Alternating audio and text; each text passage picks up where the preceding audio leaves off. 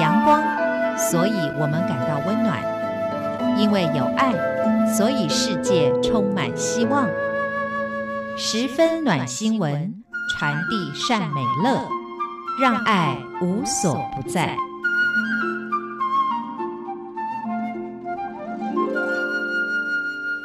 各位亲爱的听众朋友您好，欢迎您再一次的收听十分暖新闻，我是李正淳。结束了新年的假期，回到了工作岗位，也许大家会觉得有一点不太适应，好累哦，但是相信心里面还是喜悦的。那么当我们自己处在一种幸福的氛围当中的时候，也许我们应该想一想，这个社会是不是还有很多人需要我们的帮助。不过我们在给予别人帮助的时候，我们还要注意一点，就是能够维护那些受助者的自尊。今天我就要用一个故事来跟大家分享这样的心情。这个故事叫做《洗手间里面的晚宴》。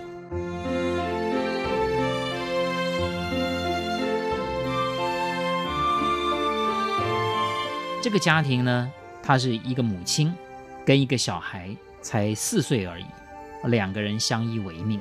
那这个母亲呢，她是一名女佣，她在一个有钱人家帮忙，但这个女佣她自己住的呢，就是一个贫民区了，破旧的平房。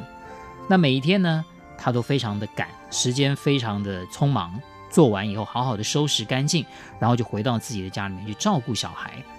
其实她的主人非常好，也曾经就说，你不要那么辛苦嘛，你这个晚餐弄好啊，这个整理好之后呢，你也许可以就留下来，家里房间很多啊，我可以帮你准备一间房间，你就留下来。这名母亲呢，她都拒绝。她一方面当然要回去照顾小孩，这是最主要的原因。再来呢，其实她很自卑。但有一天呢，这个主人家里面要办一个晚宴，那天要请很多客人吃饭。不像平常在家里面吃饭呢，也许固定时间你就可以收拾干净了，那菜色也不至于太过复杂。那主人就对女佣说了，今天可不可以辛苦你啊，就是晚一点回家。那女佣当然是有一点为难了啊，她就跟主人说，当然是可以，可是呢，就是我儿子他见不到我呢，他会害怕的，他不知道这个该怎么办。那主人说，这个简单啊，那你就把你的小孩也带过来就好了。好，那急急忙忙的回到自己家里面之后，就跟小孩跟他儿子说了。那儿子就问，我们要去哪里呢？这个女佣一向她也没有跟儿子讲那么多，因为她觉得自己做的工作并不是多么了不起的工作，所以她也不想跟孩子讲那么多。那所以儿子也一直不知道他的妈妈是一名女佣，所以呢，这名女佣呢，就跟孩子说，我带你去参加一个晚宴。好，那把这个儿子带到主人家之后呢，他却发现到一个问题了，到底该把小孩子藏在哪里呢？当别人一旦问你妈妈是谁的时候呢，这个小孩如果一比说，我妈妈在那边，大家一看说，原来你是女佣的小孩啊。那这名妈妈又觉得说，她不想这么小就让孩子知道她的妈妈跟其他的客人跟主人之间有这个主人跟佣人之间的区别，他希望呢，小孩子能够维持一个非常好的对妈妈的这种形象，就是不要那么早就产生有钱跟贫穷这样的一种区别。他就把儿子呢关进了主人专用的洗手间，一般客人是不会来的，所以放在那个地方呢很安全，别人不会发现。他还特别就跟这个小孩讲你看啊，这是一个非常特别的房间，是专门为你准备的房间。你看这个马桶，他说这是一个凳子，他又指了一下那个洗手台，他说呢这是一张桌子。他还从怀里面掏出了2根香肠，放进到一个盘子里面，他就说这是属于你的哦，你的晚宴要开始了哦。那香肠是他刚回家的时候在路上买的，他已经很久很久没有给儿子吃香肠了。这香肠对这个贫穷人家来讲也是一个蛮奢侈的食物。其实当这个做妈妈的女佣讲这些话的时候呢，她编织了一个蛮好的这美丽的景象，但她心里面呢是难过的，她觉得没有办法给儿子过好的生活，因为儿子从来没有见过这么豪华的房子，也没有见过洗手间，他也不认识抽水马桶，不认识漂亮的大理石的这种洗手台。这个儿子呢，因为也不晓得妈妈是在欺骗他的嘛，所以他也非常的享受陶醉在这样的一个环境里面吃饭，他觉得好幸福哦。那他就坐在地上，就把呢这个盘子放在马桶盖上面，他盯着这盘子里面的香肠啦、面包啦，然后他觉得好幸福哦，他就唱起了很快乐的歌。那这个晚宴开始了以后啊，主人呢想起了这个女佣的儿子，你儿子不是带来了吗？那儿子在哪？那女佣呢也就有一句推说说不知道啊，不知道他去哪里玩了。其实他是把它放在这个洗手间里面。主人是非常聪明的，看到这个女佣哦，目光闪烁，他也不动声色，就慢慢的静静的去寻找。这个时候他听到了一个歌声，小孩子的歌声，他就顺着这个歌声啊，原来这小孩子就躲在洗手间里面。门打开的时候，他发现小孩子正把这一块香肠啊放到嘴里面。这个时候主人愣住了，你躲在这里做什么呢？小朋友就说了，我是来这里参加晚宴的，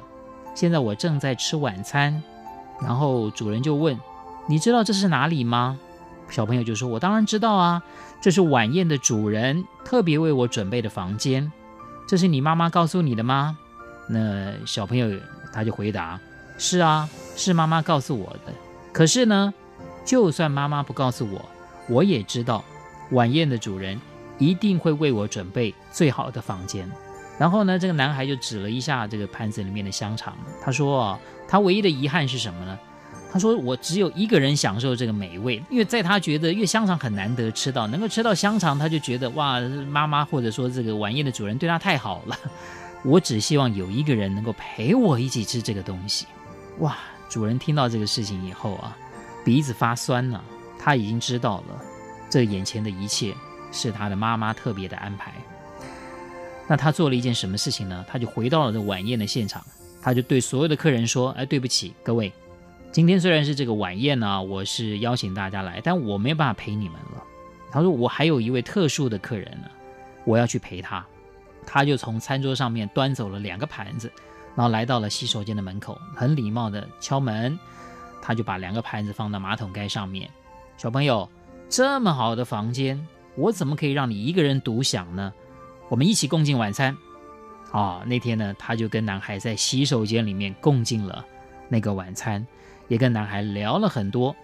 他就让这个男孩子更加的相信，这个洗手间呢是整栋房子里面最好的房间。他们在洗手间里面吃了很多东西，唱了很多很多的歌。那这个时候不断的有客人敲门进来，他们就向主人跟男孩问好，也递给男孩源源不绝的饮料啦、食物啦。他们还露出了非常夸张跟羡慕的表情，就说哇，你们怎么在这么好的地方用晚餐啊，我们都没有办法哇，这个地方那么香哇，而且你们专属的 VIP room 啊所以很多人都挤到这个小小的洗手间里面，大家都唱歌，每个人都很认真，大家都不觉得说这是闹剧哦，也都不拆穿。这故事还没结束哦，多年之后这个小男孩长大了，他有了自己的公司，然后呢他还有了一个自己的房子。那他这个房子呢，他特别有2个洗手间，这就是对他小时候那个事情的一个怀念。他也步入了上流社会，成为了有钱人。每一年他都要拿出很大一笔钱来救助穷人，但是他从来不举行捐赠仪式，更不要让那些穷人、那些孩子知道他的名字。那有朋友就问呢，那你为什么都不让人家知道啊？你做了这么多好事情。他说，我始终都记得许多年以前有一天，有一位有钱人，还有有钱人的很多朋友，他们维系了一个4岁小男孩的自尊。